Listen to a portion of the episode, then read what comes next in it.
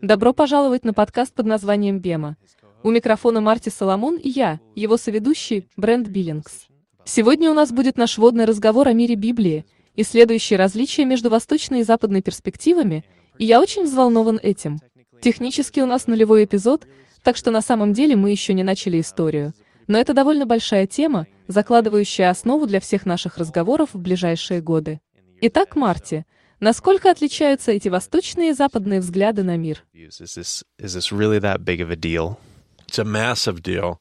Um, and, and there are some similarities. It's not like we're talking about two completely different dimensions here, but uh, this is a really big deal. Your Bible is um, it's not just full of information. I know in the world, the Western world that I was uh, raised in, the Bible was full of all of this information, information about how to. Это действительно большое дело.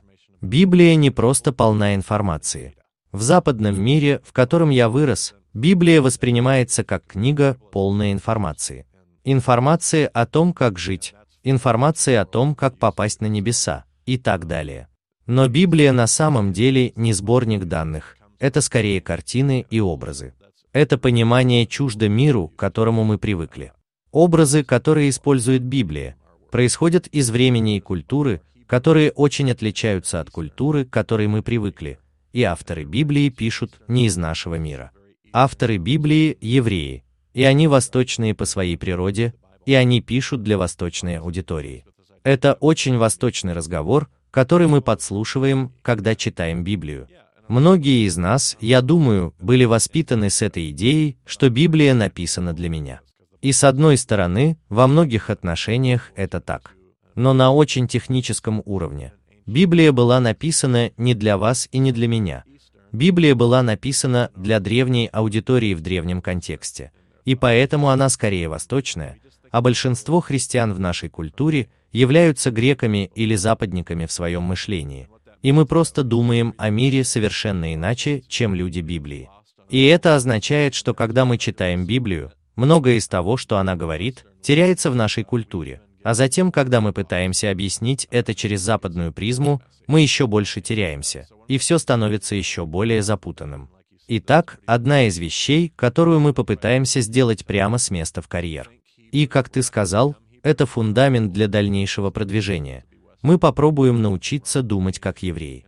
Мы не собираемся становиться евреями. Это не цель. Быть западником – это не грех. Нет ничего плохого в том, чтобы быть греком в нашем мышлении. Но мы постараемся помнить, что мы имеем дело с еврейской книгой, еврейских авторов, написанной для еврейской аудитории. И мы научимся задавать некоторые из восточных вопросов, чтобы мы могли понять их и применить в нашем западном мире. Мой раввин объяснил мне это, используя метафору. И где бы вы ни слушали этот подкаст, вы, возможно, находитесь в комнате с окнами. А у нас тут окон нет. Извини, Марти. We have no windows here, Marty. I'm Uh, sorry. we actually have no windows where we're at. But if you can imagine, if you have to, a room with windows, and imagine standing outside of this room. You're not allowed to go in. Или вы можете представить себе, что у вас есть комната с окнами. И вы стоите снаружи этой комнаты, и вам не разрешается входить. Входить нельзя, но вы можете заглянуть в комнату, и в течение 20 лет вы стояли за одним и тем же окном. А теперь представьте себе, что вы видите. Как ты думаешь, Брент, является ли твое понимание обстановки в комнате, твоя точка зрения на эту комнату неточной? Нисколько. Это полностью верная перспектива, не так ли? Но представьте себе, что кто-то берет вас за руку и ведет за угол на другую сторону здания. И теперь вы смотрите в ту же самую комнату из нового окна. Как ты думаешь, Брент, ты увидишь что-нибудь необычное? Я бы увидел, наверное, много такого, чего никогда раньше не видел. A lot of stuff I've never seen before. Exactly. Just by simply changing your perspective. I, a lot of times when we'll do this, there will be things like a, a garbage can you can't even see in the room if you are standing at one window. Именно просто изменив свою точку зрения. Там будут такие вещи, как мусорная корзина, которую вы даже не можете увидеть в комнате. Если бы вы все время стояли у одного окна, вы бы даже не знали, что она там есть. На стене висят часы и огнетушитель, о которых вы даже не узнаете, если не посмотрите на комнату с другой точки зрения. И я думаю, что именно этому пытался научить меня мой раввин. Вот что происходит, когда мы смотрим на священные писания с восточной точки зрения, мы начинаем видеть вещи, о существовании которых даже не подозревали. Поэтому я взял его иллюстрацию и переделал ее так, чтобы она стала еще ярче. В колледже я занимался музыкой.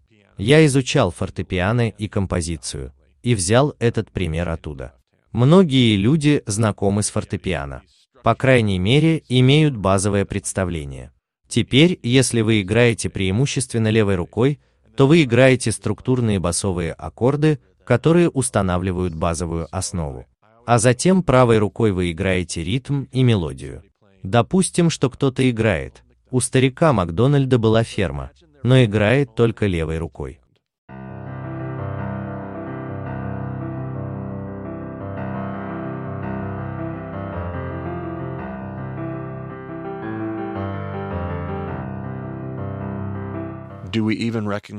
Узнаем ли мы мелодию вообще? Я не думаю, что мы даже узнаем эту песню. В то время как, если мы играем, у старика Макдональда была ферма правой рукой. If we play uh, Old MacDonald Had a Farm in the right hand,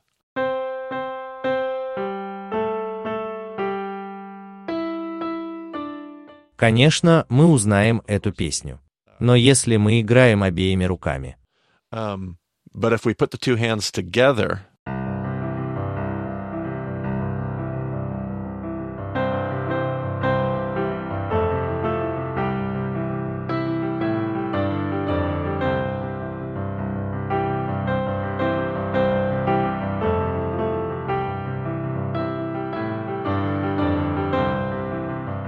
get a much better uh, rendition of the of the music. Now, I feel like насколько лучшее исполнение музыки получается тогда? То же происходит с западным и восточным мышлением. Если мы подходим к священным писаниям только через западную призму, я чувствую, что то, что мы делаем, это просто играем песню левой рукой. Я даже не уверен, узнаем ли мы музыку так, как ее написал Бог. Теперь, если все, что мы делаем, это играем песню правой рукой, мы, вероятно, узнаем песню, но нам чего-то не хватает. И мы, вероятно, даже не осознаем этого. Поэтому, когда вы соединяете восточное с западным, вы получаете эту прекрасную песню. Я надеюсь, эти примеры помогут слушателям понять, насколько важно прилагать усилия, чтобы понимать Писание с восточной точки зрения. Yeah, and I know you already covered this uh, just a few minutes ago, but I just want to reiterate because I know this has been a struggle for me going through this. Да, я знаю, что ты уже говорил об этом пару минут назад, но я просто хочу повторить, потому что это была моя борьба. Разве после того, как мы пройдем через весь этот материал, я должен стать восточным, или я должен стать евреем? Это же не в этом дело. Not really the point. Yeah, not at all. Um, we want to remember that God has. Oh, and this will make a whole lot more sense like a year or two into the study. Um, but God has. Нет, совсем нет. Это будет иметь гораздо больший смысл через год или два в этом курсе. Но Бог определенно хотел говорить со всеми народами. И есть кое-что, что западная перспектива привносит. Без западной перспективы у нас никогда не было бы прогресса в технологии и медицине. И чтобы понять, что приносит наша западная перспектива, у меня есть еще один пример, который однажды рассказал мне мой раввин. Западный человек возьмет лягушку, он препарирует ее, и он сможет рассказать вам, как работает сердце и дыхательная система лягушки, и он сможет сделать все эти невероятные вещи, которые восточная перспектива никогда не смогла бы. И наша западная перспектива позволяет делать феноменальные вещи даже с Библией. И я думаю о таких вещах, как мистицизм и другие части наших христианских традиций, которые обогатили нашу жизнь с Иисусом. Так вот, Равин, который рассказал историю о лягушке, говорил, что человек с востока входит в комнату, смотрит на лягушку и говорит, как звали лягушку, была ли у лягушки подруга. А западный человек спрашивает, что вы имеете в виду? Я знаю, как работает сердце, я знаю, как работает нервная система, но восточная перспектива хочет узнать лягушку. Так что каждая перспектива привносит что-то новое. И каждая перспектива необходима, если мы когда-нибудь собираемся делать то, к чему Бог призвал и нас. Я думаю, что мы действительно столкнемся с этим довольно рано, когда будем изучать Вавилонскую башню. Так что это не так все страшно. Мы не можем быть выходцами с Востока. Мы не можем, даже я, будучи евреем. Я по-прежнему человек с западным мышлением. Я вырос в западной культуре, и как бы мне не хотелось быть восточным, я не являюсь таковым. И это не цель изменить то, кто я есть. Цель состоит в том, чтобы понять Библию, чтобы я мог применить Библию к тому, кто я есть, и к миру, в котором я живу. И это самое главное. Так что это может занять пару лет, но если вы чувствуете себя неадекватным, или что вы находитесь в неправильном месте, или что вам нечего предложить, дайте нам пару лет, и мы вернем ваше понимание на место. Но у нас есть много материала, чтобы осветить эту восточную перспективу, с которой мы вообще не знакомы, потому что это просто не наша культура. Итак, у нас есть презентация, которую можно найти в примечаниях к эпизоду. Вы можете найти на сайте Bima Discipleship или в вашем приложении для подкастов, если вы слушаете через него. Давайте начнем с того, как мы думаем о вещах. Да, я хочу сопоставить эти два мировоззрения друг с другом, чтобы мы могли оценить различия. Итак, если мы начнем с образа мышления, я хочу начать со слов и того, как греческие и еврейские мыслители видят слова по-разному. Для западной мысли, для греческого мыслителя, который представляет мир, к которому вы и я привыкли, он использует слова, чтобы выразить истину. И мы используем определения. Мы предпочитаем прозу, списки, пункты и подпункты. И если вы мне не верите, просто посмотрите презентацию, когда вы ее скачаете. Разве это не замечательный PowerPoint с точками и маркерами, определениями и подзаголовками? Вот как мы используем слова. Мы используем слова, чтобы передать истину в прозе и определениях, но еврейский или восточный мыслитель использует слова, чтобы выразить истину в картине. В рассказах. Поэтому восточный мыслитель не пользуется определениями. Восточный мыслитель предпочитает поэзию, образность и символизм. И если вы спросите человека с Запада, каковы атрибуты Бога или на что похож Бог, они будут говорить такие вещи, как всеведущий, вездесущий, суверенный и любящий. Каждая из этих вещей – это слово, у которого есть определение, которое вы должны понять, чтобы обсуждать дальше. Спросите человека с Востока. Что скажут люди с Востока о Боге? Бог – это крепость, Бог – это крылья орла. И в этой фразе есть тонны смысла, упакованного в него. Это совершенно другой подход. Это картина, поэтический образ, который призван передать Бога как крепость. И мы могли бы говорить об этой картине в течение следующих десяти минут. Бог как крепость, но это не определение. И это не проза. Поэтому я думаю, что еще одна вещь, о которой мы могли бы поговорить, если двигаться вперед, это цифры.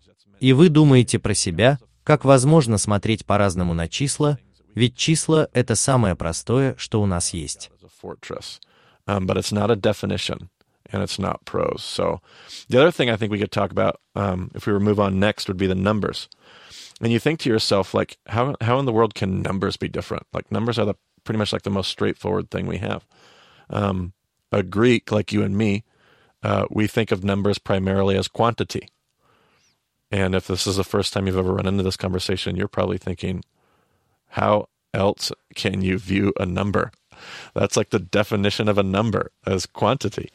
Um, but an Easterner doesn't see quantity. An Easterner sees quality and symbol. Грек, вы и я, мы думаем о числах прежде всего как о количестве. И если это первый раз, когда вы сталкиваетесь с этим разговором, вы, вероятно, думаете, как еще вы можете посмотреть число. Определение числа – это количество, но человек с Востока не видит количество, он видит качество и символ. Мы бы сказали, что 5 плюс 2 равно 7. Для них это книги Моисея плюс скрижали Моисея равны дням творения. Когда они видят пять яблок на столе, они сразу же думают «Бытие, исход», «Левит», «Числа» и «Второзаконие». Потому что числа – это не просто количество, это символ чего-то потому что их мир движим картинами. И это не обязательно означает, что мы не можем думать о числах по-другому. Конечно, нет. На самом деле вы можете легко переусердствовать, и цифры будут одной из вещей, с которыми мы столкнемся очень, очень рано в нашем изучении. На самом деле, уже начиная со следующей недели мы столкнемся с цифрами.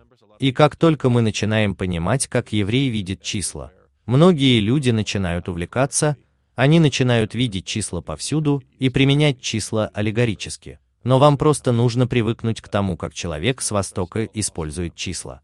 Мы хотим научиться задавать другой набор вопросов, когда речь заходит о числе. И на самом деле не так уж много чисел имеют такое качественное значение, и я предполагаю, что мы доберемся до него в какой-то момент в будущем, но как только вы их узнаете, это будет очень интересно. Совершенно так же, как открывается целый новый мир. И ты прав, не всякое число, которое вы когда-либо встретите в Библии, имеет скрытое значение. Если взять более мистические области, Например, если вы посмотрите на Кабалу или другие подобные учения, там определенно придается еще большее значение числам, чем в нашем курсе. Но да, ты прав, как только вы начинаете понимать, что означают эти цифры, это становится еще одним вопросом, который вы задаете, когда размышляете над текстом. Наш следующий раздел посвящен жизни. Как мыслит о жизни восточный мыслитель? Одна из первых вещей, о которых я люблю говорить, это вечная жизнь. Они думают о вечной жизни как о чем-то совершенно ином для западного человека. Для греческого мыслителя вечная жизнь – это нечто отделенное от этого мира. Это то, что начинается, когда этот мир заканчивается. Когда я умираю, для западного человека начинается вечная жизнь. Я получил письмо на этой неделе. Кто-то спрашивал меня о вечной жизни, и я продолжал говорить о вечной жизни в настоящем времени – а он продолжал пытаться говорить о ней в будущем времени. Он все время говорил, что когда я умру, по-твоему, я отправлюсь в то или иное место. Но для человека с Востока вечная жизнь находится в этом мире, и в любом мире, который может существовать где угодно. Вечная жизнь как качество жизни, а не количество жизни. Это жизнь, прожитая в гармонии с Богом в любом мире, в любом измерении, в любом месте. Всякий раз, когда вы живете в гармонии с Богом, у вас есть вечная жизнь. Следующая тема – это разница в понимании личного и общественного. Для грека главное – это жизнь, которая происходит вокруг меня. Речь идет обо мне и моем опыте. Если вы обратите внимание на наши песни поклонения, лет 10-20 назад каждая молитвенная песня была обо мне и Иисусе. Иисус и я, и мне, и Богу, и я поклоняюсь тебе, и это было так индивидуалистично. Кстати, последнее время виден положительный прогресс в этой области. Но тем не менее это контрастирует с чувством сообщества у евреев. Так, например, грех. Это такое индивидуалистичное понятие для западного человека. А в еврейском понимании греха есть чувство общности.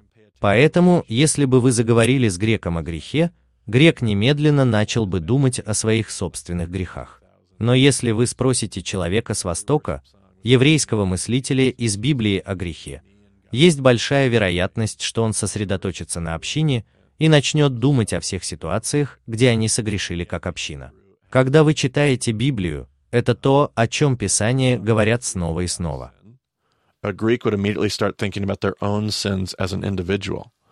But if you ask a, an Easterner, uh, a Hebrew thinker from the Bible about sin, um, there's a really good chance they're going to focus on the community and start with all the ways that they, as a community, have sinned. Because when you read the Bible, this is what the scriptures keep um, harping on: is they as a people, not as individuals, they as a people have dropped the ball. Um, then there's there's error and sin. This is always fun. Uh, how do we think about sin? That's different um, in the Greek and the Hebrew. The, for the Western thinker, sin is about wrong belief or incorrect thinking. It emphasizes what a person knows. Где они ошиблись как община, а не как отдельная личность.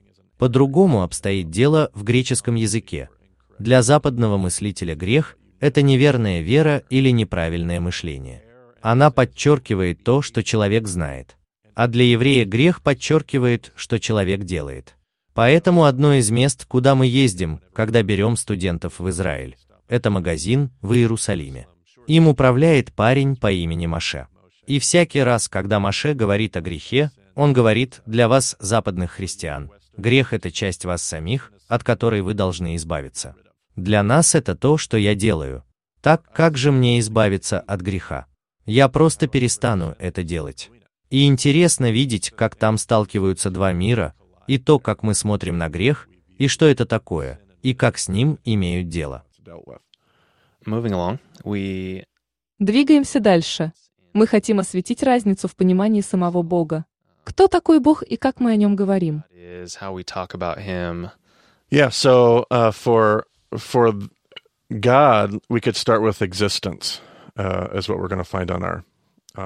Греческий мыслитель часто пытается доказать существование Бога, но в чем тут сложность? Когда вы читаете Библию, Библия никогда не стремится предоставить доказательства существования Бога, потому что Библия восточная, а восточные люди не задают этот вопрос. Восточное мировоззрение предполагает существование Бога. Это все еще верно сегодня. Да, во многих отношениях это еще осложняется языковым барьером. Язык будет меняться, но восточный подход остается, потому что восточный взгляд – это картины и опыт. Он предполагает нечто большее. Он предполагает божественное.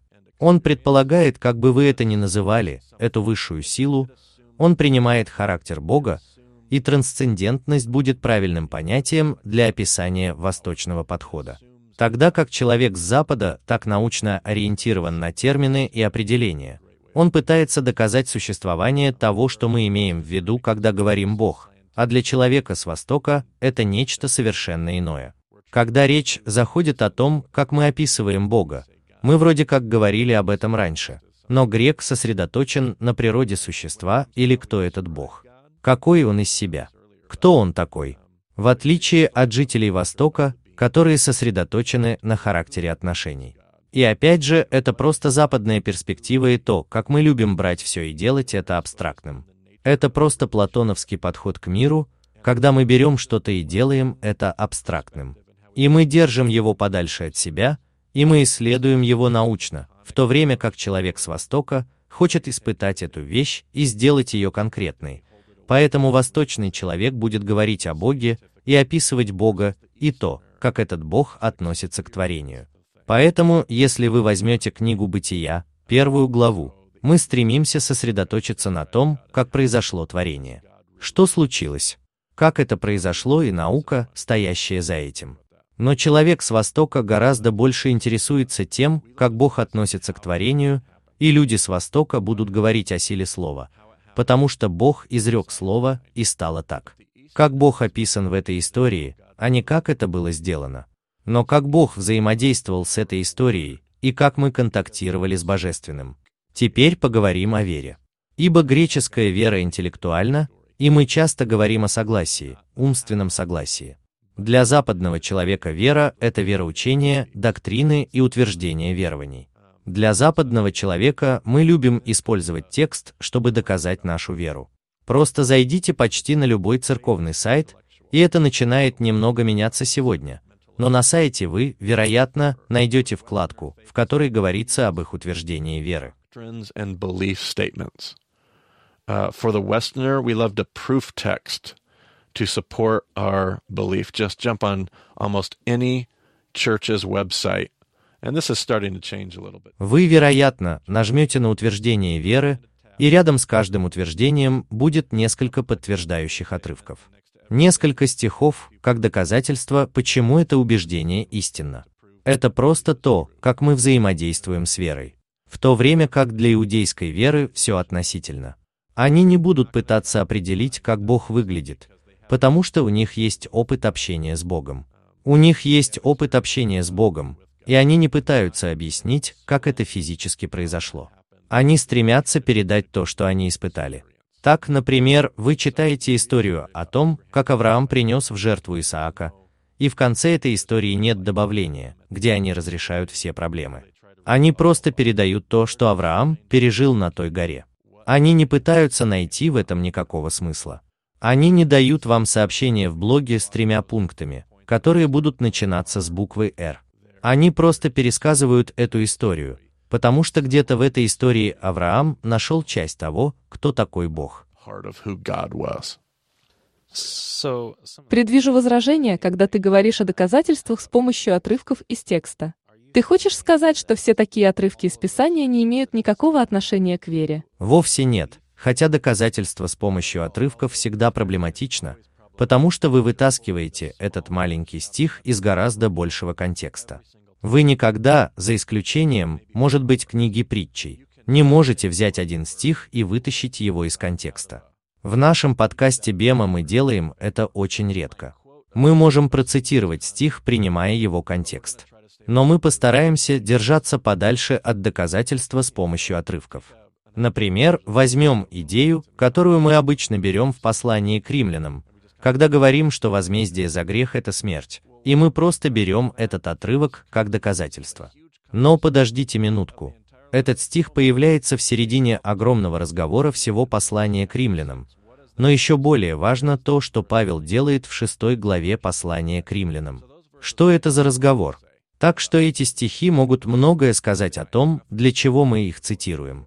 Или, возможно, у них ничего общего с тем, ради чего мы их цитируем.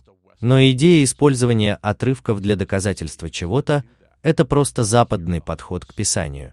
В таких случаях восточный человек скажет, что вы не можете этого сделать. Вы должны услышать всю историю. Вы должны услышать этот стих во всем его контексте. Вы должны прочитать все письмо Павла, если хотите правильно понять этот стих – но мы просто по-разному взаимодействуем с библейским текстом. Так что это кажется отличным переходом к нашему следующему разделу об истине. Что такое абсолютная истина? Как мы со временем приходим к познанию истины? Греческая истина рациональна и научна. Истина – это то, что вы можете рационально и логически обдумать и проверить с помощью научного метода. Для западного человека основное внимание в Писании уделяется тому, как это было сделано. Итак, опять же в книге «Бытия», один из нас, жителей Запада, хочет знать, как произошло сотворение мира. Было ли это семь буквальных дней? Было ли это семь миллиардов лет? Было ли это 14,6 миллиардов? Мы хотим знать, как это было сделано. И для нас, когда дело доходит до истины, вера приходит, когда мы получаем доказательства. Итак, как только вы можете подтвердить идею как истинную, она теперь может быть истинной, потому что вы проверили ее и попробовали, и теперь она истинна. Но для евреев истина религиозна, эмпирична. Основное внимание в Писании уделяется не тому, как это было сделано, а тому, что было сделано и кто это сделал. И опять же, если вы не сосредоточены на доктрине, но вместо этого вы сосредоточены на истории. Как? Не будет вашим движущим вопросом. Если вы сосредоточены на истории, то хотите знать, что произошло. Расскажите мне историю, что произошло и кто был вовлечен в эту историю. Для человека с Востока вера приходит через переживание. И так что-то становится истинным, потому что я испытал, я пережил это. Это даже можно видеть в том, что одно из еврейских слов, означающих «познать», это слово «еда». И еда – это то же самое слово, которое используется, когда в Писаниях говорится, что Адам еда Еву, и она зачала. Это слово можно перевести и как половой акт, и как познание. Для евреев знание – это то, что вы глубоко переживаете, а не то, чему вы учитесь. Это не передача данных. Это переживание, и это сильно меняет понимание истины. Нам в церкви часто говорили не поддаваться релятивизму. Есть что-то такое, что загорается в нас, когда мы начинаем говорить о развитии истины с течением времени. Я хочу поговорить о том, что мы называем в кавычках релятивизмом. Для западного человека истина статична и неизменна. Для западного человека истина абсолютна. И если мы когда-нибудь узнаем, что истина ошибочна, мы должны переместить ее в новое место и переопределить ее. Потому что истина статична и неизменна. Но для восточного человека истина динамична. Истина раскрывается со временем.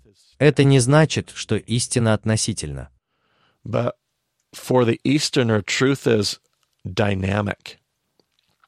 Truth is unfolding over time. That does not mean truth is relative. That, that is a false dilemma. Uh, that is a fallacy of logic that we pose. It's either absolute or it's relative uh, for the Easterner, truth is unfolding. What that means is, is that truth had, it's rooted in something. It's not static, it's dynamic, it's growing, it's going places. It, it's rooted somewhere, and that point never moves. Это ложная дилемма. Это ошибка логики, которую мы ставим. Истина либо абсолютно, либо относительно. Ибо истина Востока раскрывается. Мы говорим не о статике, а о динамике. Она растет, она куда-то движется. Она где-то укоренена, и эта точка никогда не движется. Но по мере того, как время проходит, мы узнаем все больше и больше об этой истине. Эта истина просто растет, она динамична. Она где-то укоренена, но она также куда-то движется. И это не релятивизм, потому что истина укоренена в чем-то твердом, но она динамична. Это не статичная вещь, и вы видите это, когда смотрите на церковную историю, потому что иудаизм сумел каким-то образом сохранить одно динамичное движение в течение долгого времени. И оно было единым до гораздо более позднего периода в истории. Они могли оставаться вместе по существу одной группой, тогда как в греческом мире каждый раз, когда кто-то не согласен, мы должны начинать новое движение, писать новое вероучение, корректировать утверждение веры. Из-за нашего понимания истины в нашем западном мировоззрении нет места для изучения чего-то нового. И поэтому у нас были сумасшедшие верования на протяжении всей истории. Мы долгое время думали, что планета Земля – это центр галактики, что все вращается вокруг Земли. Ой, ошиблись. Вместо того, чтобы иметь пространство, когда Галилей и Коперник хотели научить нас чему-то новому, вместо того, чтобы позволить истине раскрыться – мы должны взять истину, переместить ее в новое место и переопределить ее. Когда ты говоришь, что нет места для другой правды, они так и сказали, ты еретик, ты осужден на казнь. Right, exactly. Yeah. Да, так и есть. Но в любом случае, это всего лишь некоторые аспекты, и их, вероятно, гораздо больше. Но это то, о чем мы хотели поговорить. Yeah, and for a lot of people, this is a pretty major culture shock. Eastern versus Yeah. Western is is a huge deal. It's difficult to Да, и для многих людей это довольно серьезный культурный шок. Восток против Запада – это огромное дело. Это трудно понять для того, кто провел, вероятно, десятилетия в западной культуре, и мы не учили восточную культуру в наших школах. Это не так, что, мол, вот два разных подхода. Вы должны знать о них обоих. Мы просто полностью погружены в западную культуру. Так как же ты преодолеешь этот перевал? Да, есть пара вещей, о которых я хочу сказать, и, возможно, даже больше в будущем, поскольку я продолжаю думать об этом. Во-первых, как ты только что сказал, как вам преодолеть этот переход? Просто продолжайте двигаться вперед. У каждого студента, который проходил через этот курс, был своего рода панический момент. Вы думаете, что можете уместить все. Вы можете взять эти новые идеи, вы можете их куда-нибудь пристроить, и в конце концов до вас просто доходит, что вы пытаетесь держаться за это старое мировоззрение, за эти старые меха для вина. И ты пытаешься налить новое вино в эти старые мехи, а оно просто не может там удержаться. И в какой-то момент они лопаются, и у одних они рвутся гораздо раньше, чем у других. Просто продолжайте в том же духе. Очень редко я видел людей, кто решил сдаться, но почти всегда они преодолевали этот первоначальный шок нового открытия. Я так многого не знаю, и все, чему меня учили, было только началом. Просто продолжайте продвигаться вперед, и мы еще поговорим об этом в дискуссионных группах. Но я хочу еще раз повторить на этом подкасте. Мы говорили об этом и в нашем пилотном эпизоде. Весь этот курс посвящен той борьбе, о которой ты говоришь, Брент. Мы создаем безопасное место, чтобы задавать вопросы. Мы создаем безопасное место, где сможем учиться чему-то новому. Дело не в том, чтобы получить правильные ответы на все вопросы. Речь пойдет о том, чтобы научиться мыслить по-другому. И поэтому речь идет не о том, чтобы исправить всю нашу доктрину. Речь идет не о том, чтобы исправить все то, что неправильно, или изучить определенное количество данных. Речь идет о том, чтобы научиться бороться и чувствовать себя нормально, когда есть напряжение, и иметь достаточно смирения, чтобы принять, что мы не знаем всего на свете. И это действительно освобождает. Это не расстраивает, поэтому я хочу быть уверен, что в рамках нашего курса мы создаем место, где безопасно задавать вопросы и бороться, и иметь свои собственные библейские падения и взлеты, когда вы переживаете из-за новых идей. И для тех, кто не является частью наших дискуссионных групп, вы слушаете это издалека, постарайтесь найти такое безопасное место для общения. Это нормальный процесс. Есть история, которой я хотел закончить.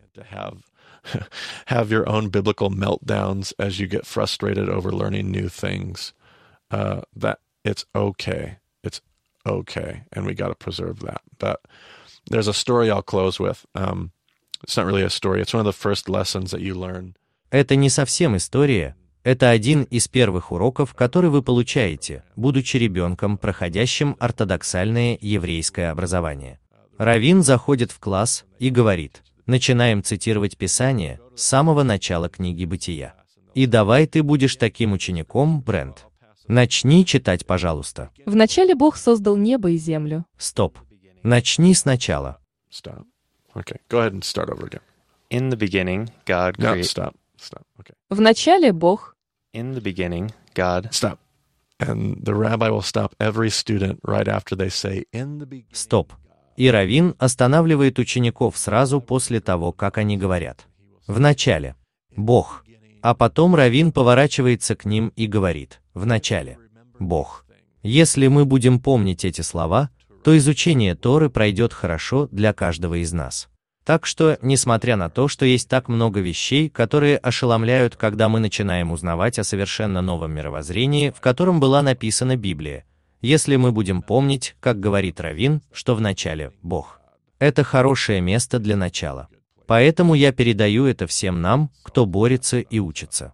И я надеюсь, что мы просто будем придерживаться этого и продолжать учиться, потому что, я думаю, это начало очень-очень-очень хорошего путешествия. Really good journey, I think. And that reminds me of a story you've told. I don't know if it's really a story, but just the posture of и это напоминает мне историю, которую ты рассказывал. Я не знаю, действительно ли это история. Про восточного мыслителя, когда он находит отрывок Писания, который он не понимает, он танцует, потому что он так рад, что есть что-то, что Бог собирается открыть ему позже, и он не понимает этого сейчас, но он рад, что будет день, когда Бог откроет ему это. А мы, люди Запада, расстраиваемся и думаем, что я многого не знаю. Но человек с Востока говорит, я не могу дождаться того дня, когда Бог покажет мне, в чем дело. И это гораздо более освобождающая мысль, чем беспокоиться и думать, что я должен все выяснить как можно скорее, вместо того, чтобы праздновать и думать. Однажды, может быть, Бог научит меня, и это будет радостный день. Be a good day. yeah, that's pretty awesome. Thinking that Да, это очень здорово. Я не обязан все понимать, ведь нам говорят так всю нашу жизнь. Ты должен во всем разобраться, прежде чем сможешь сделать что-то. Вот и все, что у нас было на сегодня. Если вы живете на Полюс, мы надеемся, что вы присоединитесь к нам для наших дискуссионных групп в Москве во вторник или в Пулмане в среду. Если вы хотите связаться с Марти, вы можете найти его в Твиттер как Марти Соломон, а меня в Твиттер как EIBCB. Спасибо, что слушали подкаст Демо. До скорых встреч в эфире.